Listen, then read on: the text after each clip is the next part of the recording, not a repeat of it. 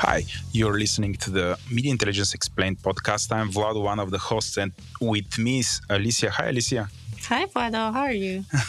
I'm great. I'm great. A long time no see. Actually, we saw each other in Dublin. Yeah. it seems like so long ago, though. Absolutely. Like all these follow ups and it was a crazy event. It's kind of mandatory for us to say a few words about that event.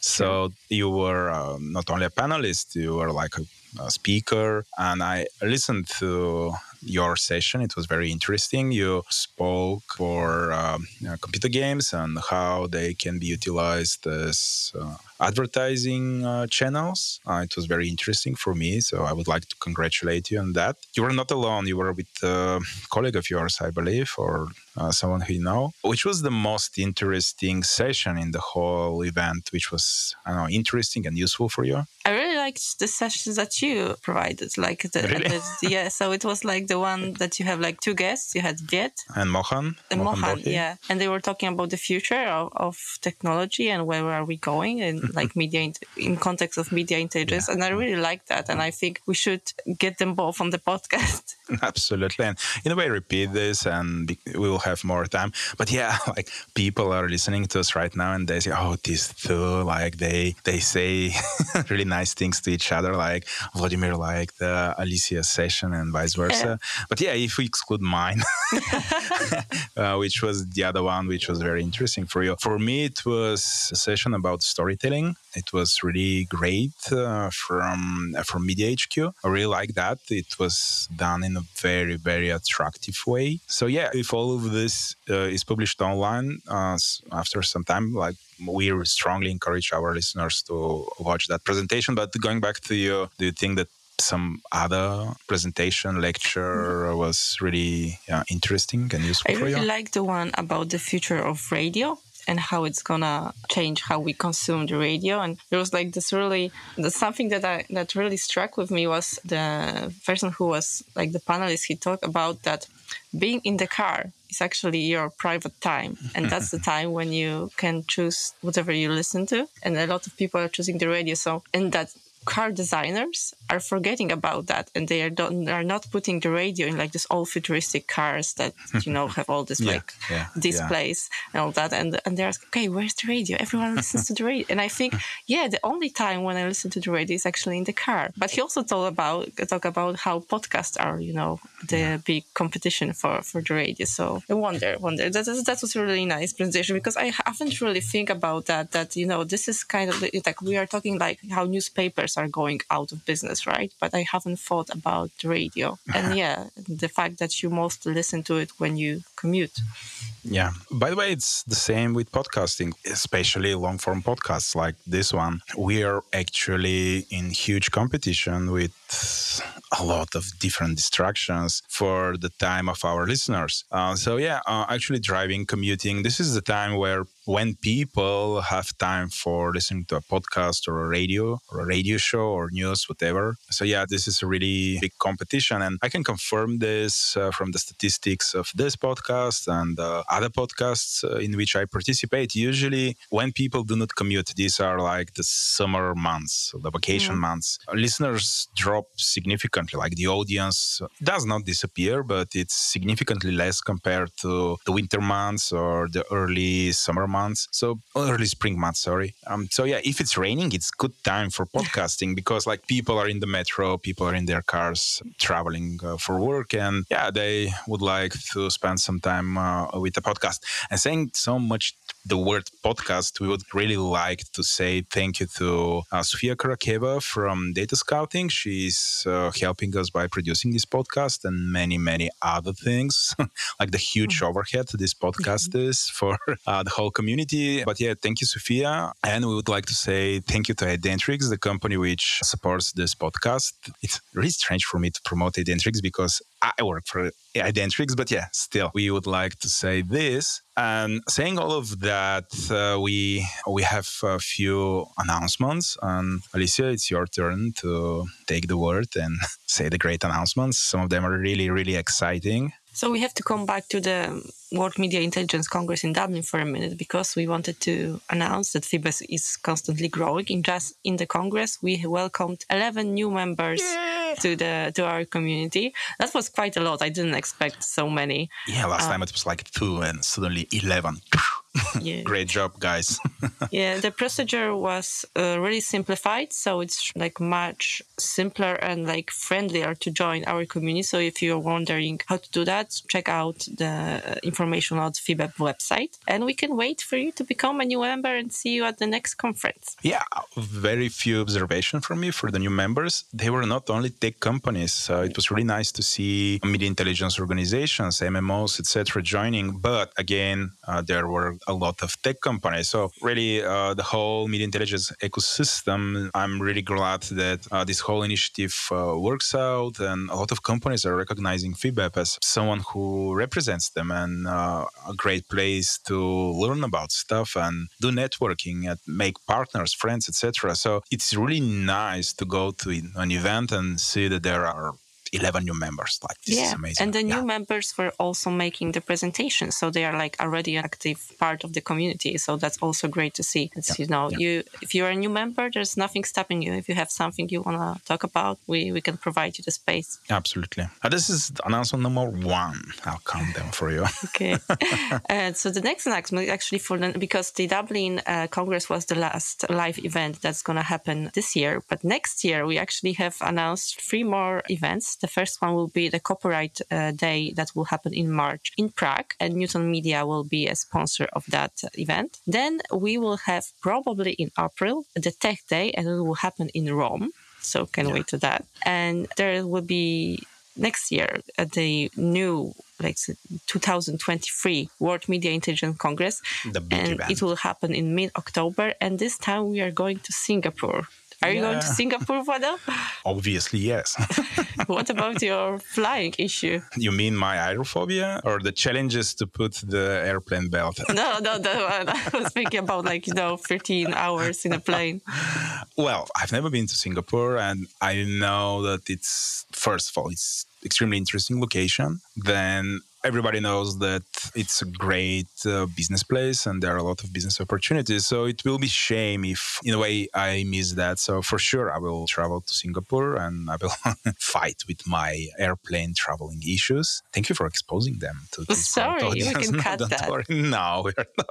We're totally not going to cut that. And when people see me, they will say, "Oh, Vlado, you're so brave. You traveled. So yeah, yeah, you're our hero." Let's mm. talk about uh, data collection and enrichment services. These are the three events I'm really, really looking forward for the Tech Day in April. It will be a great event in a way, following up and building on top of the Tech Day, which was in Athens. What I know right now is that it will be a little bit more techy compared to the previous events.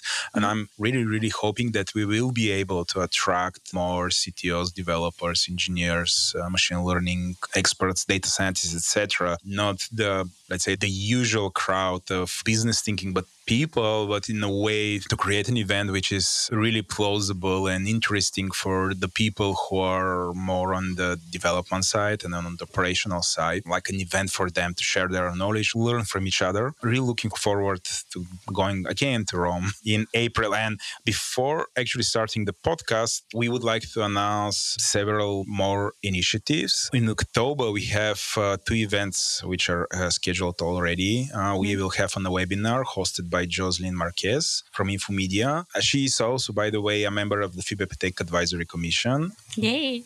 Yeah, as we Tech are. Commission, yeah. Yeah, it's a huge commission. It's like uh, the United Nations of tech people in uh, in FIBEP. And she will have as a guest Anders Buch or Butch, I'm sorry, from uh, Media Catch, and they will talk about visual media intelligence, uh, which is uh, a new approach to AI-based exposure catches, which is it's really catchy title of of that event, but we're really looking forward for that event to happen. And the other one is that FIBEP is uh, partnering with ICCO Global Summit in Dubai, which will happen in mid-October, which is 12th and 13th of October. And FIBEP will be represented by the Media Intelligence Business Ecosystem Commissioners for North America, Johannesburg and Sarah Nahawi, and they will introduce uh, the ecosystem. So, mm-hmm. in a way, FIBEP will start to be the ambassadors of our industry to other type of events, which is great. Like this is this is what we expect from FIBEP, right?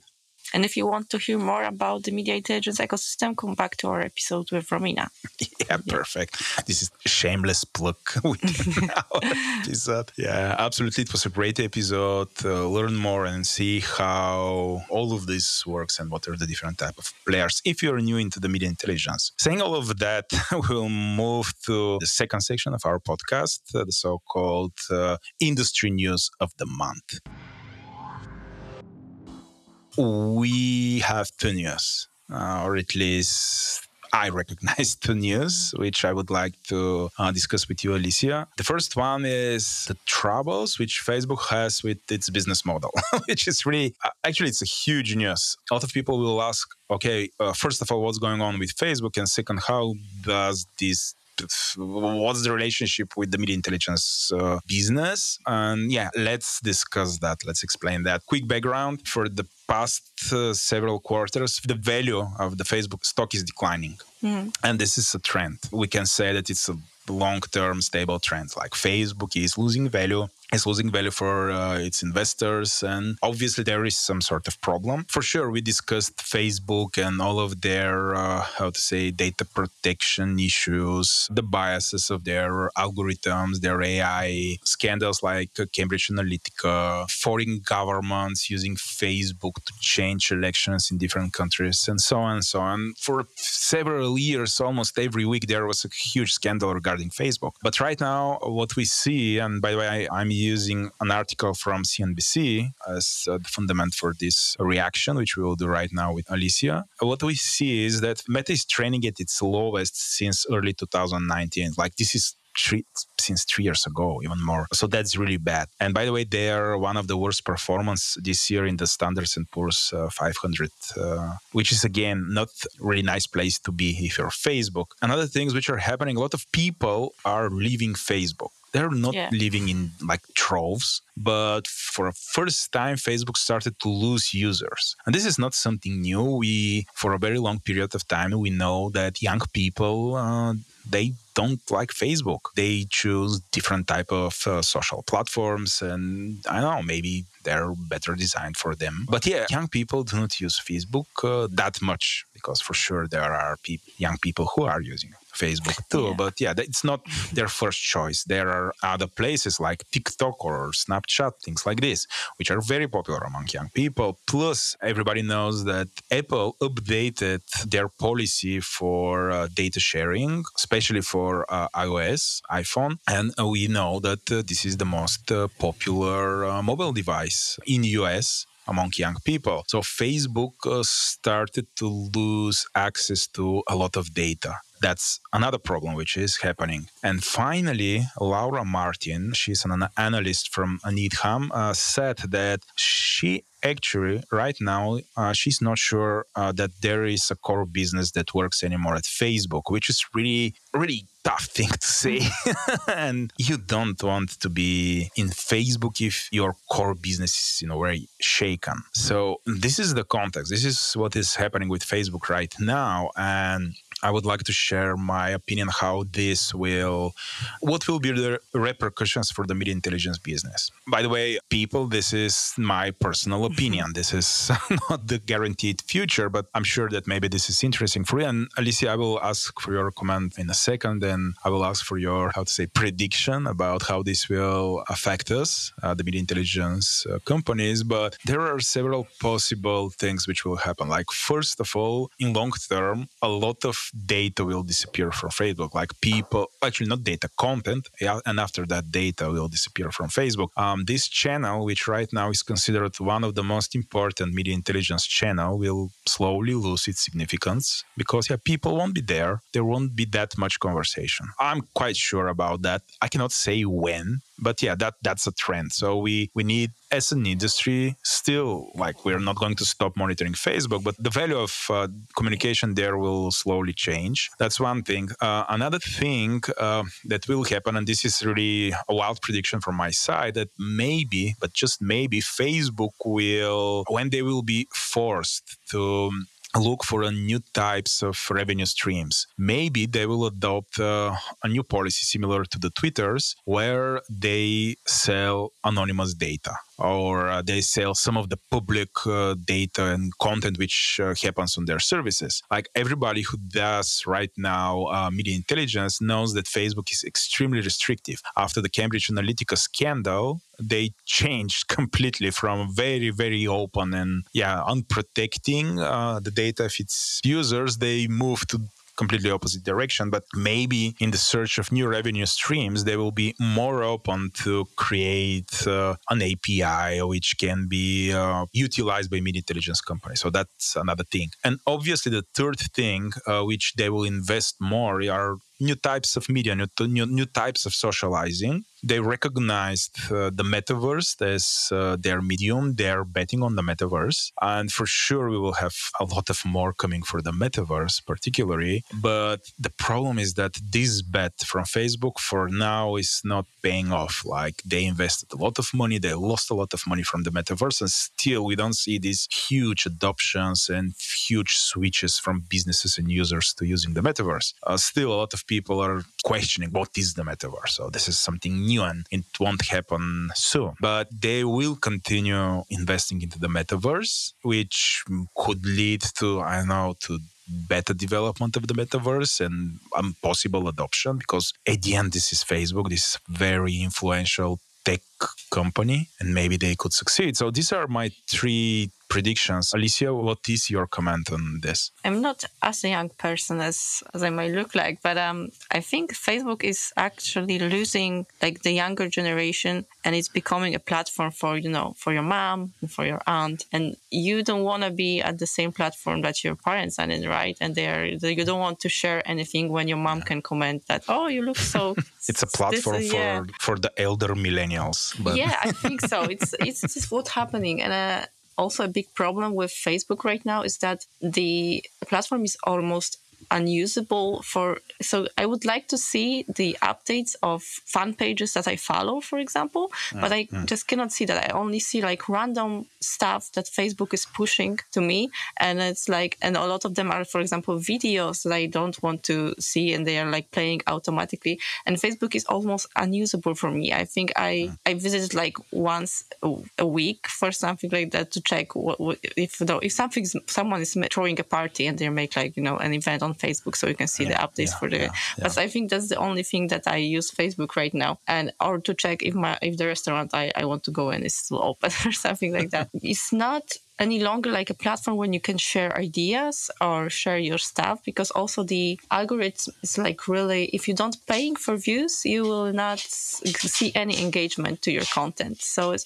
like really hard. So the, like people like artists creators they're going out of facebook. So the only people who will stay there are probably the older millennials like i said who will still like comment on each other's like you know vacation photos and all of that. But like a lot of younger people they are looking for something like you know more like hip or more like you know exciting. And that's something i think facebook missed. They, they they like stayed with with the same like platform that they have like 10 years ago didn't really update it and you know it's no longer relevant. Which are the hip platforms right now. It's like if it's not facebook what do you use? Which platform is yours? What i use? Yeah. Uh, so uh, please don't look for me. I'm on tiktok and i'm also i really like to think of myself as a content creator so i actually create a, a lot of platforms uh, but my favorite one is tiktok and tiktok is actually a great platform if you are looking for organic uh, like exposure. And uh, that's something that I used to use Instagram for a long time, but Instagram is a part of Meta and it's have the same problem that Facebook. If you're not paying to be advertised, the Instagram will hide your content even from the people that follows you. Yeah, so yeah. it's like your impressions are like non-existent. And on TikTok, you actually are being pushed to the people who are not following you. So it's yeah. really easy to discover new people, new content, new new creators. You know, TikTok is also really good with the trends and it's really easy to jump on the trend and uh, entry level is really low. So everyone can. So if you're posting on Facebook, you have to write a post, right? You gotta be kind of good at writing. If you are making a post on Instagram, you gotta have a good photo that will, you know, Yeah. bring bring someone's attention. But on TikTok, you can just jump on a famous trend and the platform will push your content. I don't really like. There's a lot of children on this platform, but it's like really easy for someone who's really young, who have no like technical knowledge, who have like no, you know, they don't have a camera, they don't have, they just have their phone, and they can create funny stuff and share them on the internet. and I really like that. That's that's a good side of TikTok. There's also a bad side of TikTok, but we're not talking about. We're talking about which platform is hip right now. So that's Sure, I think sure, sure. TikTok is Yeah. like the And I would like to one. remind to our audience that definitely we'll record an episode for TikTok. We'll share our opinion and all the worries which we have because TikTok is at the end a Chinese company. So that's something different and we need to talk about it. Okay, moving on. Um, This was industry announcement number one. Industry announcement number two. All these rich uh, IT companies in US are doing cost cutting. And this is really interesting to see because Apple announced uh, hiring freezes, uh, Google announced cost cuttings. They started to, in a way, kill whole products again and certain small divisions. Facebook, of course, we mentioned that their stock and their business model is threatened. So they, they have problems too, and they are trying to cut their costs.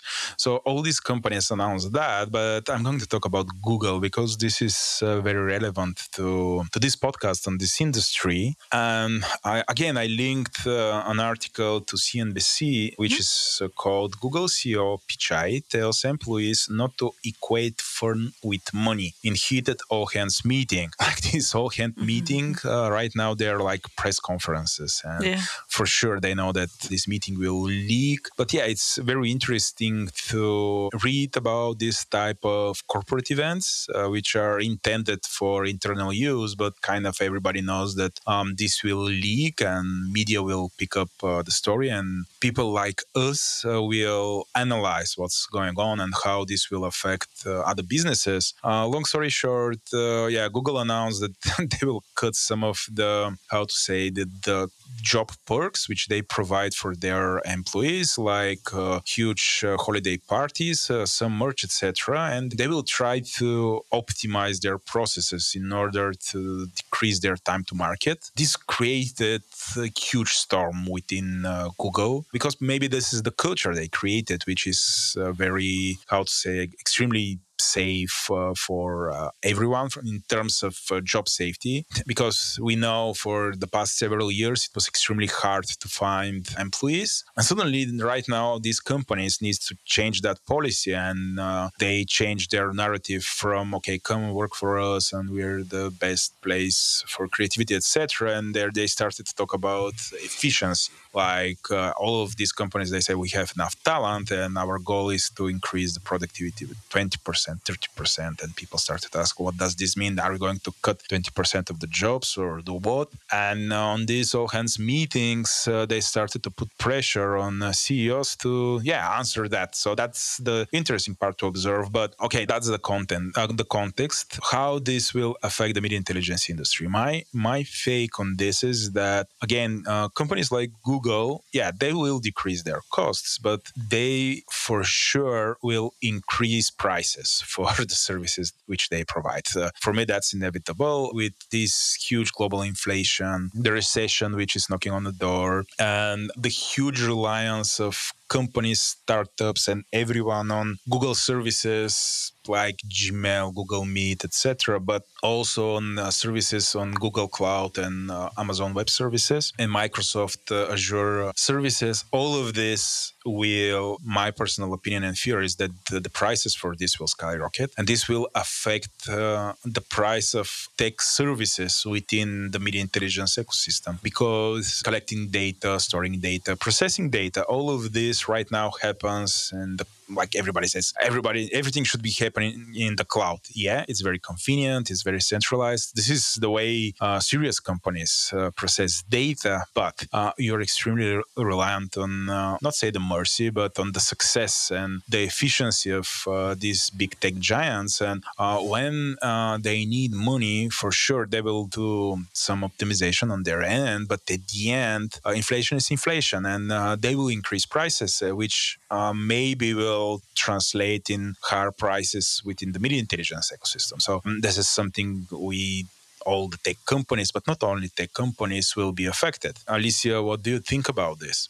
Even like not only the tech companies, but also like media monitoring companies are using Google Tech. For example, they are using the uh, automatic speech recognition or uh, Google Translate even for to, to do that daily job, right? That would you know you have to fix your prices to make sure that okay you are still getting money on it, but what about your clients who are also facing the inflation? So it might be actually we are starting with Google, but then we might, okay, so I have to increase price in my media monitoring organization. And then my clients are like, okay, maybe I, I, I don't really need that service that I, maybe it's not mm-hmm. crucial for me right now. So maybe I will just cut on that. So, you know, we will, we might be all losing money at the end of that. It will be interesting time. So yeah. Interesting time is like a really nice way to put it. It's a challenge and it's a, something uh, we need to pay attention to. And that's why we put this news within our selection of mm-hmm. important industry news because on the first glance, this is not related to what we do, but at the end, it is. So, people, companies which deeply rely on services provided by the big tech companies, they should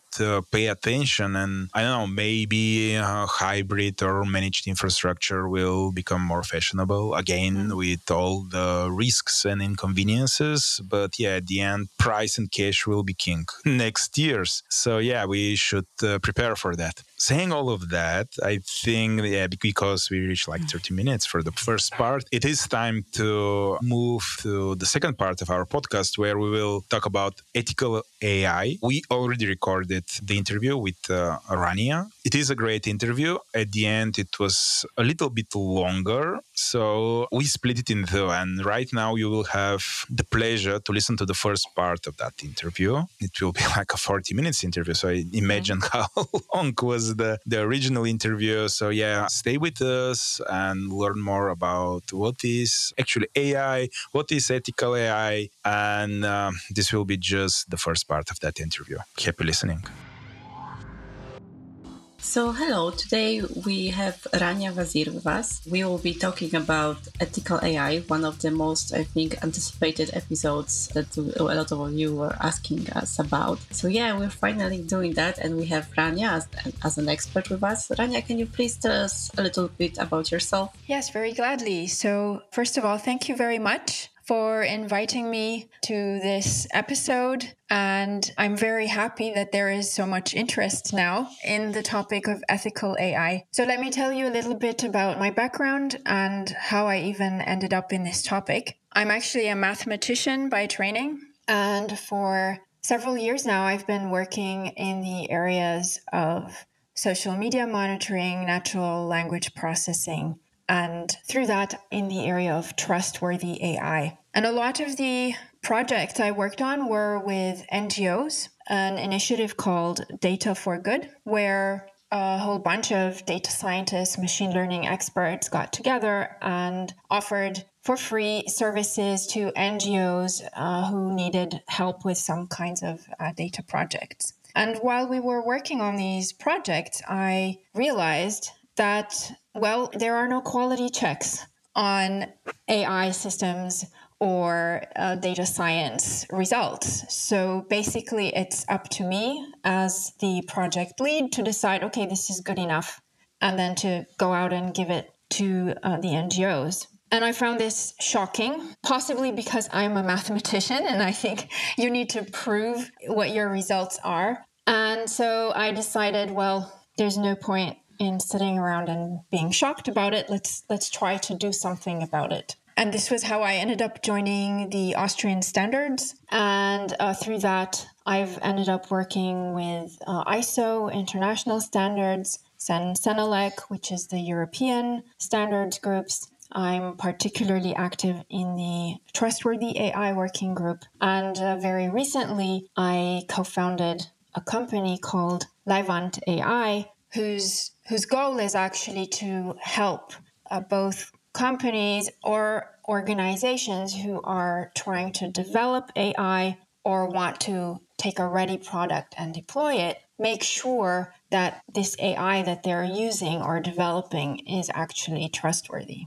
Okay, so for those of us who are like on the very basic level, can you please explain us what's the difference between the AI, so artificial intelligence, between machine learning and deep learning? What are this like? Could you tell us what what does it mean? What does it mean when you say, okay, we're gonna machine learn that or we're gonna deep learn that? By the way, I'll jump in here because we're going to discuss ethical and AI. And me and Alicja, we said, okay, if you're going to have a conversation for ethical AI, in a way, you know, we should be sure that uh, the audience understands uh, our view about what AI is and uh, what ethical is. so that's why in the beginning we'll have this really basic conversation, but in a way important for the the whole topic. B- back to the AI. Personally, I really hate AI as a term I yes. prefer uh, educated machines, uh, and a lot of people call it machine learning, deep learning, etc. Yeah, let, us try to explain all of this. Like, what is the AI right now? Yes, well, that's a great question because people start talking about it usually and they mean different things. So, for me, AI is actually a very broad term. If, if we draw circles, this is the biggest circle. And uh, what falls under AI can actually be very traditional software, things where you've already programmed step by step and told the machine how to follow through a particular procedure. And the only reason it would get called AI is because the output is something that to us looks like, wow, that's intelligent. And in fact, in the uh, international community, such things do exist and they are called AI. Other terms for them would be expert systems or heuristic systems. What has happened in, let's say, in the last two decades has been an explosion in something, another way of doing AI or another way of making computer systems that seem intelligent to us. And this, this goes under the broad heading of machine learning. Now, the way I see machine learning is that uh, what you have is a system, you're still telling it what you want it to do. You're still giving it the goal, but instead of giving it step by step instructions on how to arrive at that goal, what you're doing is telling it, this is how you can learn a pattern. Now I'm going to give you lots of data. Learn the pattern in order to get to the goal on your own. And so while this is a different way of making the machine arrive at the goal, I think it's very important that we remember it's still coded, we've still told it the goal, and there is still software in in the sense of algorithms step by step instructions. It's just that the instructions now are about how do i find a pattern instead of how do i arrive at this destination. And so this then goes into the broad category of machine learning. And the other thing to remember is when you're talking about finding patterns you're talking statistics. And when you're talking statistics this means that things have probabilities of happening. There is a probability that this pattern is the correct one and this is how you will correctly arrive at your destination. There's also a non zero probability that you're going to get it wrong. So, when we talk about machine learning, we should keep this at the back of our heads that we've created these systems that arrive at destinations that have maybe even a very high probability of being correct, but it's inherent in their sort of statistical being that there's also a chance that they're wrong. And then you narrow the uh, category some more. Inside the category of machine learning, there is one particular way of detecting patterns, and this is deep learning.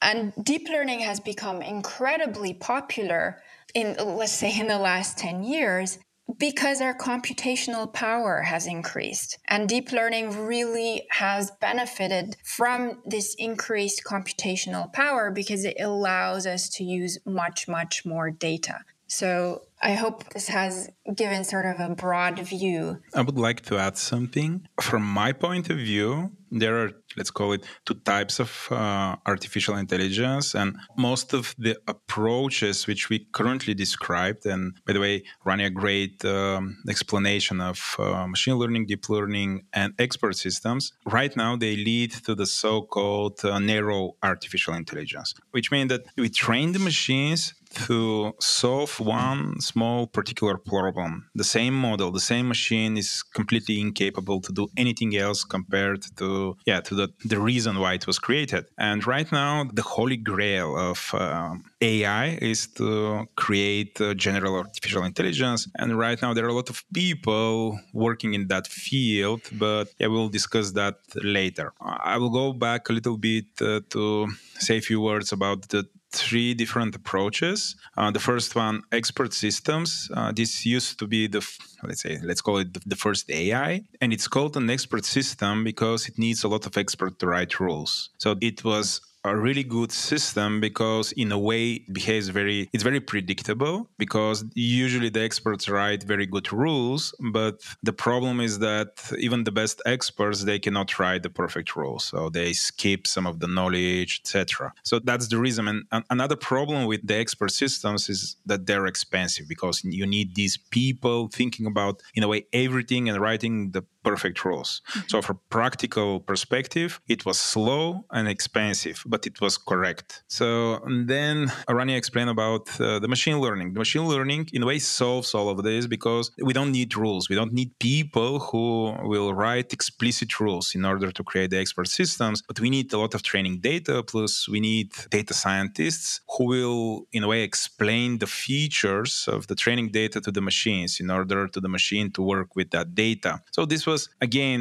it was a productivity boost. The output was good enough and uh, cost to benefit it was better but i believe the quality is not that good compared to uh, the expert systems. And then we have deep learning. Deep learning is a way better compared to machine learning because you don't need to explain any features but the problem with deep learning is that you need enormous amount of data to train it. And right now because i'm speaking here from the position of practitioner someone who is usually tasked with the goal to automate something or to solve a problem the biggest problem is not to find a data scientist or an algorithm etc the biggest problem is to have the training data because for simple tasks like uh, document classification you need literally thousands of examples, the way Rania explained them, but thousands of examples in order to do a problem like this. Sometimes it's like 2,000 different articles per taxon. And imagine if you have a taxonomy of, let's say, 50 taxons. So you need enormous amount of data. And this is just for the beginning. After that, you have like different strategies in order to improve this. But yeah, the holy grail here is, if I go back to the beginning of my little uh, interruption here is uh, the general artificial intelligence. And my question for Rania is, Rania, do you think that machine learning and deep learning from that perspective could be considered artificial intelligence or the only proper AI is the general artificial intelligence, which still is a little bit science fiction. Okay, I I'm going to come out and be very biased here because there is sort of a divide even in the scientific community and fundamentally it's become a question of belief. So, I don't believe in AGI, artificial general intelligence. I may be proven wrong in 20, 30, 40 years, but more importantly, I feel like we're already having problems with our narrow AI. And let's try to focus on those and fix them so that this so called narrow AI can actually unfold all of the potential it has to be useful instead of creating new problems or exacerbating existing ones. I totally agree with you. maybe we reach the point when we need to explain what ethical is and what is right. I'm not good with this. Like, I studied uh, ethics and uh, psychology in school, and I know really like basic stuff. But please uh, help us with this topic. Well, I'm also not good with ethics. I'm not an ethicist, I'm a mathematician. So, however, uh, the other thing to keep in mind is we should, we don't all have to be ethicists in order to worry about ethics because this fundamentally ethics doesn't even have to do with AI. This is how we live our lives. These are the principles that guide us when we do things. Uh, so we shouldn't exclude AI from the realm of places where we apply our ethical principles. On the other hand, ethics are very personal, whereas AI is, is sort of this very horizontal technology, which applies in very many different contexts and impacts a lot of different people. So we have to also be careful not to impose our ethics on someone else. So for me, uh, what I prefer to do is well, we live in the EU. We have some rules on how we should live together. So let's start by applying those. We have the Charter of Fundamental Rights. Let's make sure that our systems comply with the Charter of Fundamental Rights. This is already, in and of itself, a very broad field. So, how do you, what does it mean not to discriminate? What does it mean to protect privacy? What does it mean, even not to impact our social institutions, uh, to uphold democracy? All of these are broad enough categories. Let's focus on those which are already embedded in our laws and try to make sure that the systems that we're producing comply with those and keep us safe and secure as well as complying with our basic human rights. So, from what I'm understanding right now, it's not so often that these rules are applied to AI. So, we are just making them to do some tasks, but we don't think about them being ethical. I guess we don't think that's necessary right now. I would actually make the statement even more extreme in the sense that we're not even thinking about quality. As I said, I can produce an AI system as long there are certain fields which are heavily regulated so the medical devices have their own regulations in the financial and the banking sector their own regulations but in uh, pretty much any other sector i can produce an ai system and tell you basically promise you the moon from the sky and there is no check that my system will actually do this so let's pick an example. If I'm going to produce a software which claims to recognize your face, well, right now, there is nothing that says you have to prove that it recognizes everybody's face. So if I'm not even checking the quality statements, I'm definitely not thinking about other issues such as the human rights, but even things also like security. Can this system be hacked? Can the data that is stored in it be stolen? A lot of these questions are only now being addressed. Only now people are beginning to think about them, but up until now we haven't we haven't asked these questions. Yeah, there was a story about the big story about Huawei, right? That they created an AI that was able to recognize the Uyghur mi- minority and then it was able to contact the police that someone from this minority is basically on the run, right? So that's something even further than, than you said. So we created an AI which has an ethical issue in, in the very basic thing that it has to do, right? Right, exactly. There are very many questions. Actually, the life cycle of an AI system is quite long. And there are very many points where we could stop and say, hello, is this good? Uh, should I be doing this? Could I possibly be doing it better? And up until now, we've been so excited with this new technology. We've just been blindly going for it and, and just trying to see, well, can I even do it? And any idea that comes into our heads, it's more like the challenge and the excitement of, ooh, I let me try if I can put this together and produce this. But it's it's about time that we matured and we got beyond this initial excitement, which yes, you need it to get, maybe you need it in order to gather momentum and, and even bring this technology to life. But now we've got it. So let's slow down a little bit and actually think about what we're doing and think about should I be doing this or not?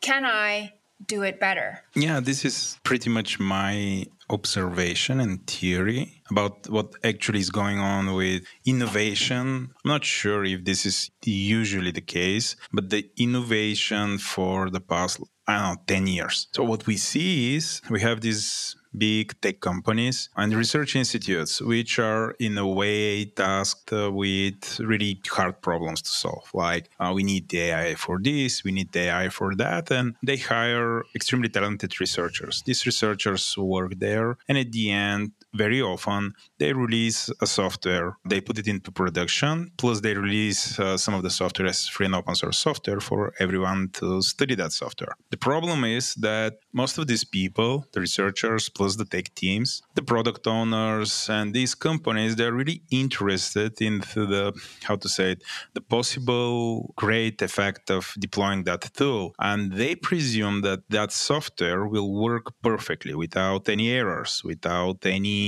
complications. But that's never the case. And what we see is this really bad cycle where we see technical revolution, uh, then that leads to some significant uh, leap into the product development. And after that, uh, we see these chief executive officers of the tech companies going to the US Senate and being burned about the effects of their products. Uh, we've seen many times when uh, Mr. Mark Zuckerberg has been called and he uh, answered questions about Cambridge Analytica, about the algorithms of Facebook. We've seen a lot of um, whistleblowers uh, discussing how certain algorithms and AIs, in a way, destroy the fabric of the society. And the problem is that we usually have this conversation really after the event happened. So we're not having these discussions before that. And I believe that this is what Rania said just a few moments earlier. It is really time to start thinking and in a way designing all these products ethical like ethical by design so not just innovate, put in production, and after that, just saying, okay, what went wrong? Let's fix it later. But maybe it's time to, to start uh, doing it before that. Because this is a theory I publicly communicated uh, for the past two years, I received some criticism, and I would like to discuss with Rania and, and you, Alicja, this criticism. So, usually when I say, okay, let's first think and deploy later, not just focus on innovation, I receive the criticism that this policy will and this strategy will, in a way destroy innovation. Do you think that this is the case? And by the way, do you think that innovation should happen on any cost, especially like human suffering cost? Yeah, so thanks a lot for bringing this up. And this is a question I also hear very often. A lot of times I like to turn the question around in the sense, well, what do you mean by innovation? And is this product really innovative if what it's doing is actually harmful. So I think part of the problem here is we really do need to decide what do we mean by innovation? And we also need to decide who bears the risk of innovation. Because my philosophy is if you want to innovate and you want to try something new, well, that's great. But then the risk should be yours. Certainly, I don't find it very innovative if you can experiment, do whatever you want, because anyway, someone else is going to pay the price when something goes wrong. So I feel like right now we lost a little bit the vision of how do we want to innovate and what exactly does it mean to us. I will tell you, to me, innovation is a product which will be successful at the same time that it is beneficial to people. And there, I don't see any contradiction at all. By thinking in advance, what do I want my product to do and what are the possible impacts of this product, I can create something new, something of high quality, and something that will benefit people and at the same time will minimize risks of harm, whether that harm be to physical health or to the environment or to fundamental rights. And when I produce something like that, that to me is innovation. Can we like take a step back for a moment and just come back to the like the practical uses of AI. And could you just tell us a little bit, like for ex- example, give us examples of AI that was not ethical and what it was used for? Rani, I can do the the practical point of view because this is the media intelligence podcast, and our audience is really usually it's interested how this technology in a way allow will allow better products or will solve mm-hmm. any real world problem. It is very important to say what are the problems which are expected from the uh, machine learning, deep learning, etc., to solve in the media intelligence world. And I will go a step back and just say that media intelligence world for the last uh, 20 years changed a lot from completely almost non-digital process where people cut with scissors newspapers and put them in folders and then show them to someone to a completely mostly automated media monitoring where we have uh, machines which uh, monitor uh, digital web-based uh, media products. And after that we have very complex machines which allow indexing and filtering of all that data. This happened just in a few years. Another thing happened like the whole digitalization revolution happened and we've seen explosion of news websites. That explosion led to the explosion of content. Uh, usually before that we had like several newspapers per country I don't know, maybe 30, 40, a lot of local press, of course. But yeah, right now, even small countries, uh, they have like thousands of media websites. And these media websites generate really thousands and 1000s mm-hmm. of uh, content. And then we have social media, where all of this was really nuked with a lot of more content. And the social media has uh, a lot of different versions. You not only Facebook, but yeah, we have like forums. So we, we had and some people still have blogs. So a lot of new content. And when that happened, the media intelligence industry was in a way really scared because of all of that data how are we going to process that data how are we going to turn that data into knowledge insights etc so this was uh,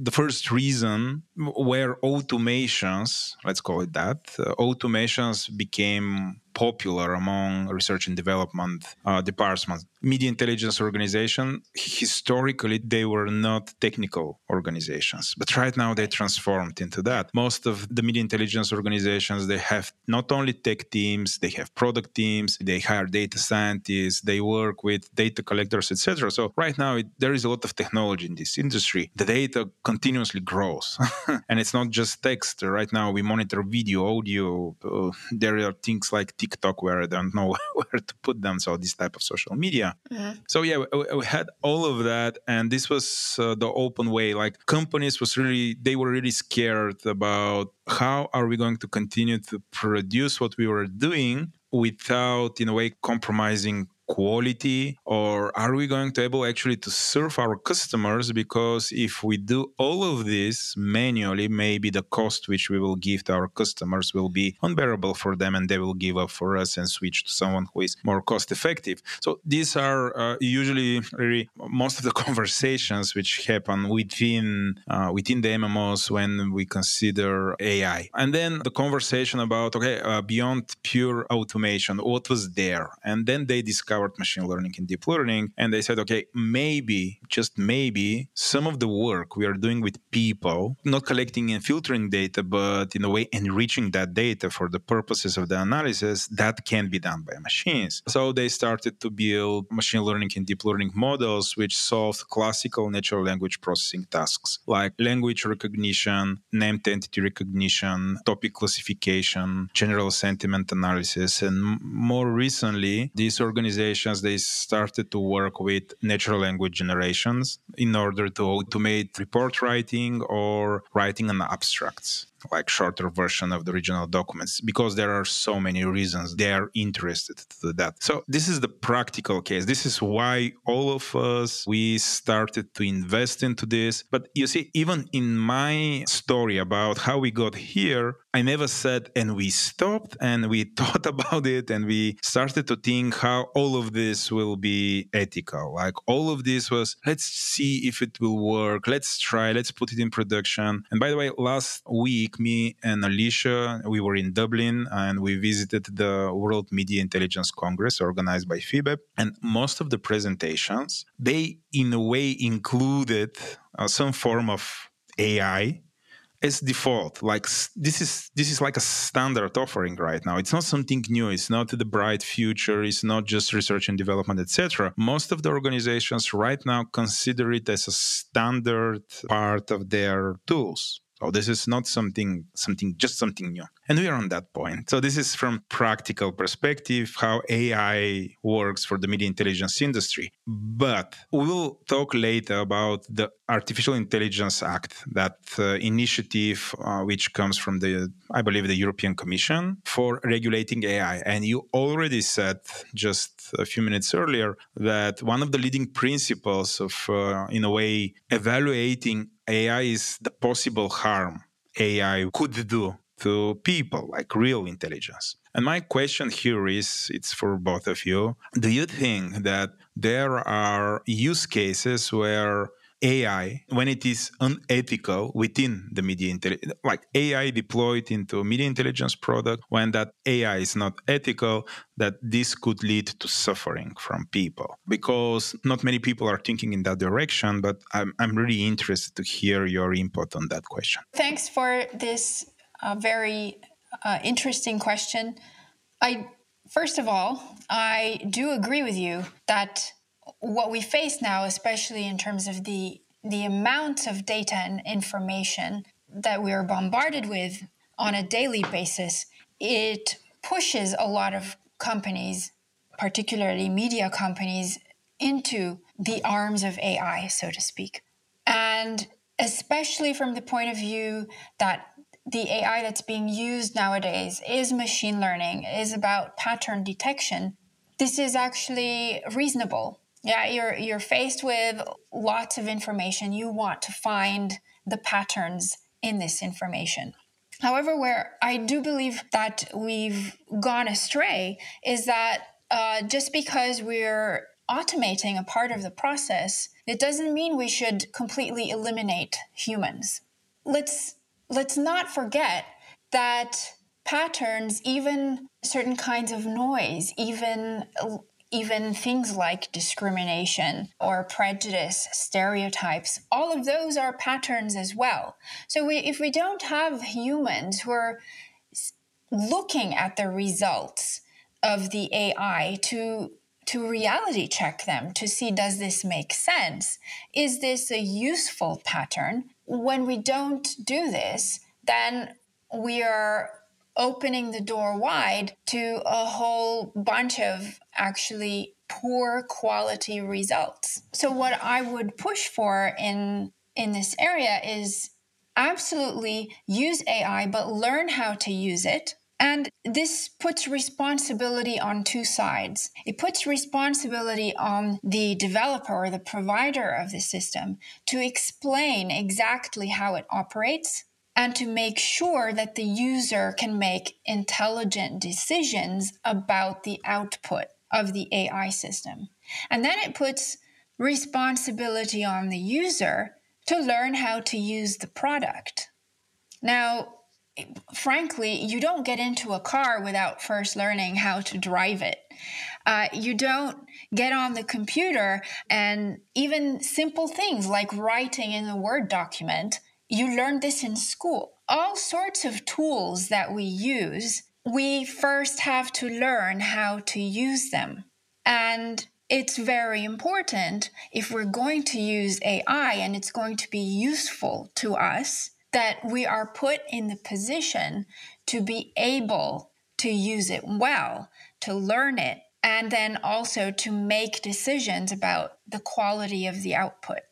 But again, the question: Where do you see the possible harm here in the media intelligence industry? And that that's a question for Alicja.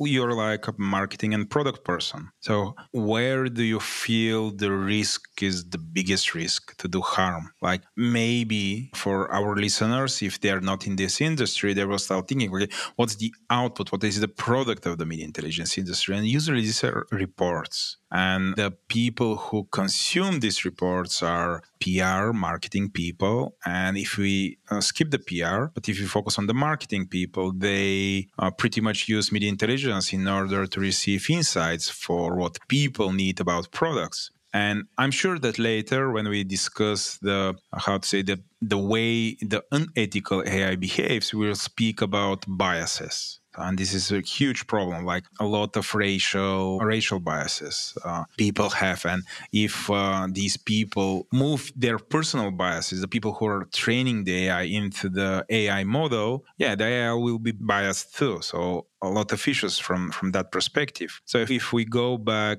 where do you see the harm? Yeah so talking about biases even like it's really common for tech companies and tech people so people who program ai people who teach ais they are mostly men and that's so that can be really reflected on the ai results because they are looking from the perspective of men. And there are even for example when you have the like ais that are working in medicine they are mostly also taught on male patients and that's why a lot of women get misdiagnosed. Not diagnosed correctly. So that's one of the issues that i think it's really like visible that a lot of people in tech are men. And you know half of the people that are using ai are women. Yes that's absolutely true.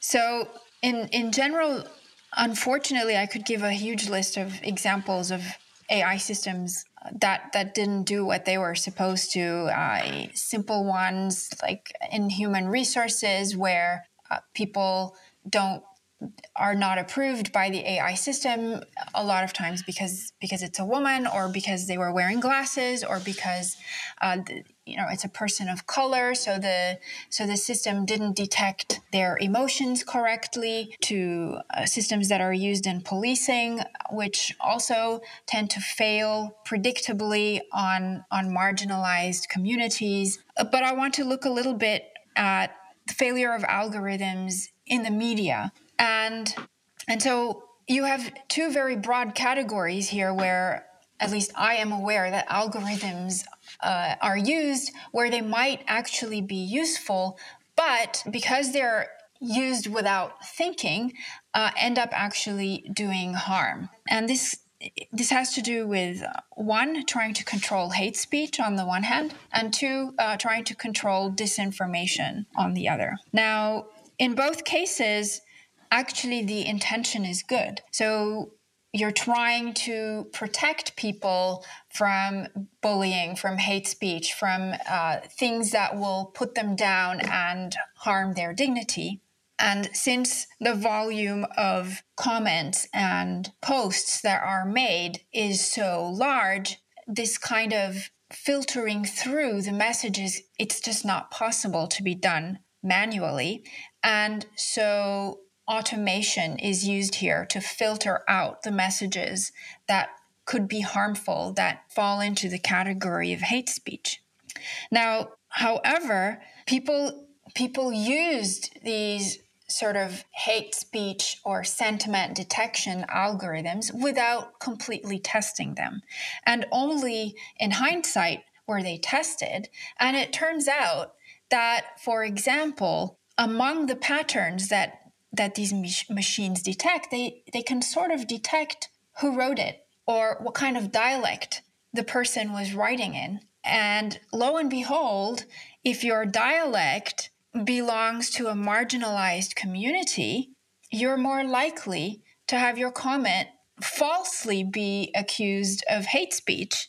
And so if you've automated the whole system, your comment will get taken down. Or your comment will get flagged as hate speech and maybe brought to the attention of police, and all of a sudden you're subject to surveillance. Uh, because we should also remember that not all of these systems are put in place in democratic societies. So possibly you don't want your comments to suddenly be scrutinized by authorities. And the same thing happens with disinformation. So we, we haven't completely tested our automated fake news filters. And well, it turns out that maybe they, they work well on average, but when they fail, they tend to fail particularly with your usual suspects, whether it's women or it's the um, opposition or a minority group that is anyway discriminated against in your society. What I want to say here is well, that doesn't mean we shouldn't use the automation. We're flooded with stuff, so we need to do something.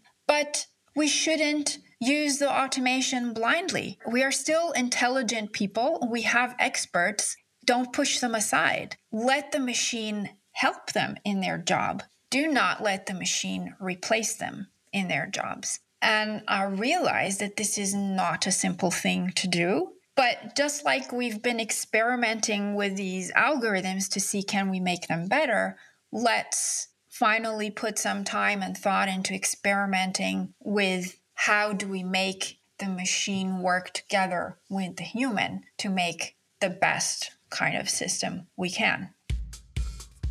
Thank you for staying with us. We really hope that this interview was really useful for you. I'm Vlado Petkov, one of the hosts, and I was with uh, Alicja Bors, who was the other host. I would like to say thanks to our producers, uh, Sofia Krakeva and Emily Jaitler. They really helped us with all this content, and we're really grateful uh, to them. And we'd like to say thank you to Mr. Anton Velev, who mastered and edited uh, this podcast. And finally, we would like to say thanks to our marketing team. They are Anna and Oresti Patricius. Thank you, guys. And if you don't want to miss any new episodes from this podcast, it's really easy to subscribe to us. The best way is to go to Spotify or Apple Podcasts or Google Podcasts and subscribe to us. Or actually, we are presented in the most all, all the independent and popular podcast listening apps. So just check your phone. If you want to send us feedback, uh, you can mention us on Twitter. Actually, this is the official feedback Twitter just mention us and uh, our podcast or just send us an email to secretariat at fibep.info. Again, thank you for listening to this podcast and uh, thank you for staying with us and bye bye.